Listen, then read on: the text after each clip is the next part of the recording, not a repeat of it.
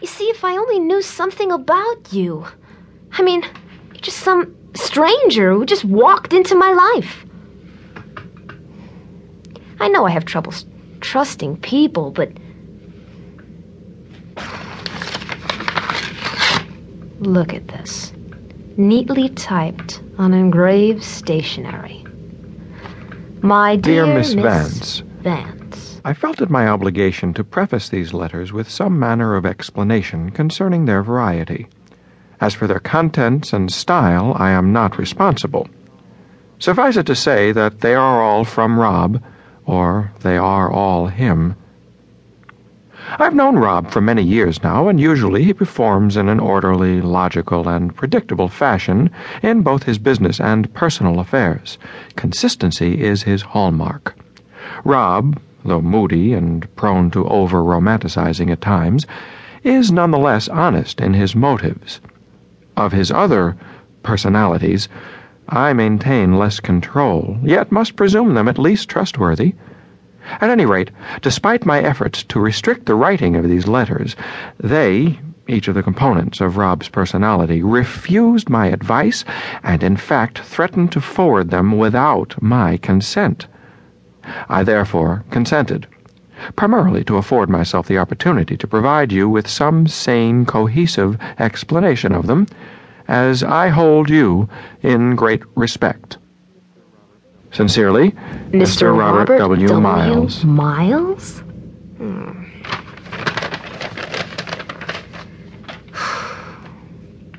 The second is a card.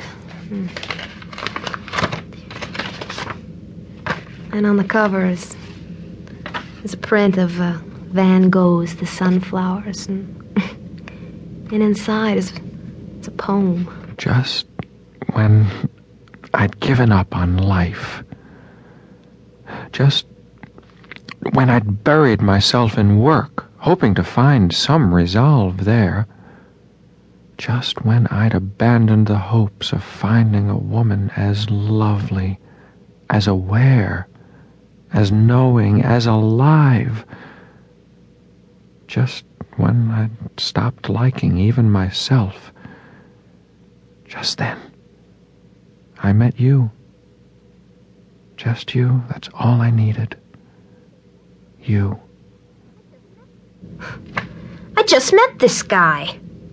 I mean, it's nice and all. Okay, it's lovely, all right? But he doesn't know me. 30 years old. I mean, too skinny. Crooked teeth. Moody. Sometimes stubborn as hell. He doesn't know me. Men don't write poems like that to me. The third is, uh, signed Bobby. Written in a tiny scratch on the back of a scrap of paper. Just fragments, I guess. I don't know. I always end up back here. Alone. Liz, I opened up for you. Tore down my protective wall, invited you in, begged you in. I'm really scared this time. I don't know if I can take the quiet anymore. I'm really not sure of that. Those few days we had, I thought it was over. I thought I'd found someone to be with, someone to share with, someone to love me. You gave me two days, two really good days. But they only made it so much harder to go back to the quiet. Oh, Liz, I wish you'd love me. Please, love me. Please.